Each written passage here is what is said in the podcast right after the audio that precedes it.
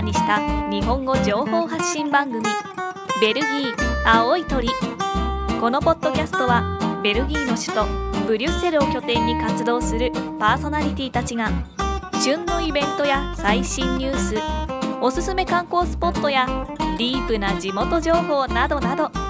リアルなベルギーの今をご紹介する番組です。今週もお聞きいただきましてありがとうございます。青い鳥ポッドキャストです、えー今週のテーマはベルギー人のドレスコードと題してお送りしたいと思います。はい。えー、由美子さん、あの、ベルギー人のドレスコードって実ははい。緩くないですか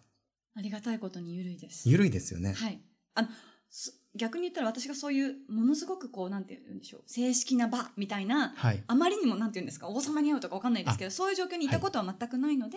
あの、緩いだけなのかなっていうのいやもいちやょいやっいやいやといやあったんですけど、あの、我々ね、あの、最、まあ最近と言いますか、はい6月後半の土曜日でしたけど、はい、土曜日です。とても天気のいい土曜日でした。もう素敵な天気の時に、はい。えーゲイマリッジを、4月にね、あのーご登場いただいたヒキリンさんのご結婚が、はい。ありましたね。ありましてはい。はい。はい、我々参列してきました。えーブリュッセルグランプラスの視聴者で行われました。すごいですよね。はまいあ、視聴者なのでね、はいそういうことが行われる場所っていうのは、私も何回か行ったことはあるんですよ。お友達の結婚式とかで。はい、だけど、特別感満載ですよね。すごいですね。あの、世界遺産ですし、はい。非常に歴史のあるはい。美しい建物で、はい。結婚式ということで。で、あの、その日は、まあ、な何組かカップルが結婚するので、はい。で、行ったらね、びっくりしましたね。前のカップルも実はゲイカップゲイル。カップルで。しかもで犬したねも参列してましたね。犬もいましたね。はい。びっくりしました。はいいいなと思いオましッた。ケーなんですね。ねはい。素敵びっくりしましたはい。えー何を着ていくかっていうのがね、気になりますよね。そういう時で。ですす。気になりました。というのは、私、あの、はい。なんでしょう。日本の結婚式ってあまり経験したことがないんですね。そのはい私も学生というか、二十歳の時にこっちに来てしまって、まあ私のお友達であったり親戚であったりの結婚式って、まあ海外にいる仕事してる学生であって、まだ学校があるっていうのを理由で参加してなかったもので、日本の結婚式のドレスコード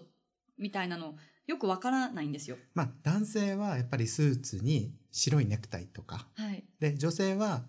まあ、色鮮やかなドレス。そうですよね。持ってなかったので、もうすごい焦りましたもん。え日本帰る時に。 色鮮やかなドレスって何花柄じゃダメなんでしょみたいな。うんテロテロの素材でとかって言ったら、おで母すさよんねにやめた方がいいんじゃないって言われて。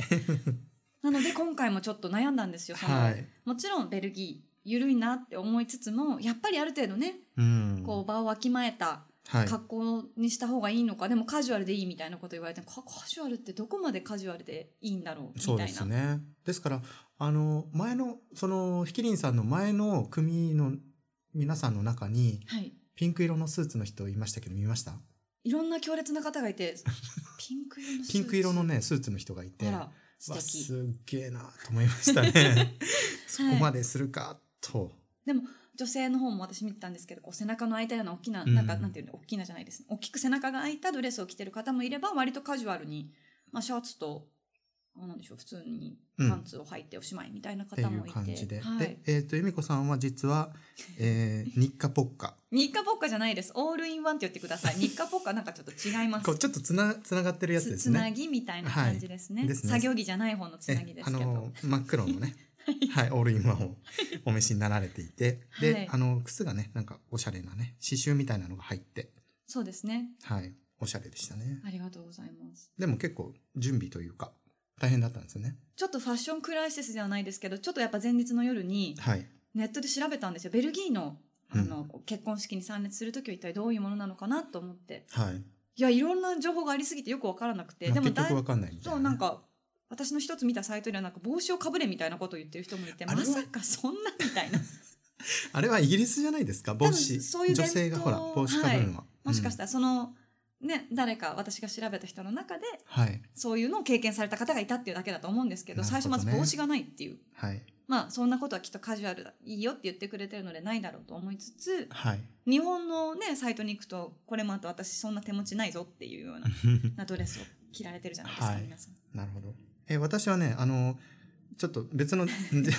結局スーツで行ったんですよ、はい、スーツにネクタイと、素敵なはスーツをね、ネクタイが、い、でネクタイちょっとピンク色っぽい、はい紫がかったピンク色っぽいネクタイをしていったんですけどもさすがひきりんさん気づきましてはい、あちゃんとネクタイいい色のネクタイだねみたいな 感じで言ってくれたんで、はいはい。よかったですねはい、でも本当にねあのベルギーの方冠婚葬祭というか何でしょう服装に関してこうこうしなきゃいけないっていううんはっきりしたルールを私はあまり見かけなかったので、まあそうですねジャケットでも着てればまあ本当に OK みたいなところありますよね、夏だったらサンダルでも全然いいよみたいな、うんそうですね、はいはい。で、えー、とこれちょっと私の話なんですけども、はいえー実はあの結婚式セレモニーの方ははいんベルギーのブリュッセルで、はいえー8年ぐらい前にしたんですね。はいでその時にあの白い朝のサマースーツみたいなのをはいお召しになった方がいらっしゃってほほうで僕はすごくあ夏だしね6月なんで、あ素敵だなと思っただけなんですけどもなんか他の参列者から「あの人はなんでこう白いスーツをはい花婿でもないのに着てるんだ」あっーていう人もいたりするからやっぱり日本人は厳しいんですよね。まあ、ちゃんとそういうマナーというかそういう共通認識があるんだろうなっていう、はい、まあお国柄によってねきっと違うっていうのもありますよね。認識しないとというはいはいでその時にあと民民族衣装、まあ、いろんなインターナショナルのあのゲストだったんで、はい民族衣装も歓迎ということにしたんですよ。はいそうするとあのスコットランドのはキル,、いキルトあのスカートみたいなはいはいを男性が履いてきてくれたりいいですねはいあとアフリカのね色鮮やかなドレスで着てくれあー素敵素敵た人もいてはい。あのあと私の妹は着物をああ、着て民族衣装ですよね。そうですね 日本から持ってきてくれてあ来てくれたんで、はいやっぱりそういういろいろそのバリエーションがあると華やかでいいですよあね。そうですね。私の友達もあの日本人とフランス人のカップルもはい、奥さんの方が日本から着物を着て、はいてか持ってきてうん着物で式を挙げてました。えー一方でですね別のあのこれ私の経験上ですね、はいえーこれはフランダースの方だったと思うんですが結婚式で花嫁のお兄さんがジーンズにスニーカーみたいな、おお。非常にラフな格好で現れてはい。すんごいびっくりしたことがあるんです よ。で、はいここまです来るとすごいなと思ったんですけどさすがにそのお兄さんは実は用意してたんだけどもはい出。かける前に子供がいろいろこう暴れたりして大変だったと、はいでついつい忘れちゃったとなるほど。忘れちゃったんだよねぐらいの感じですよでも。でもそれでもまあ周り別にそう非難するわけでもなく、あまあいいんじゃないみたいな。うんそうそうだからそれは本当にねあのなんというかデモクラティックなんて言えばいいんだろうなんか参加してくれることの方に意義があるからみたいな。そうなんですねだから洋服絶対これじゃなきゃいけないっていうプレッシャーが非常に低いのかなとそうですね。思いましたはい。その結婚式以外とかだと何かこう面白いこういやーこれ面白いドレスコードみたいな話あり面ますか。白いかどうかわかんないんですけどあの お葬式ですねはい、あ、そうですね。冠婚葬祭っていうくらいですからそうですねはいうんお葬式お葬式の時に真っ赤なドレスを着た女性がいたんです年配の。ら。はい。でお葬式に真っ赤はないだろうと思ったら身内のねお母さんだったりしてなるほど。なんかお葬式の時にやっぱ黒じゃないかなと思うんですけどそれもそんなにこっちでは気にしないんですね。かもしれないですね。私もあの、うんありがたいことかあまりお葬式に参加する機会はそんなにないんですけど、私も一度ベルギーのお葬式うんに参列しなきゃいけないことがあった時は仕事の最中でしかもツアーに行ってたので,で、はい緊急に呼び戻されていくことになった時に、はい真っ黒の服を持ってなかったんですけど、まあ、はい落ち着いた服で敬意があればいいんじゃないっていうことで、うんまあ、ドクター・マーチンのブーツに黒のジーンズにはいしかもすごい寒かったんですけどあの普通の黒のセーターに、まあ、ダウンジャケットうん、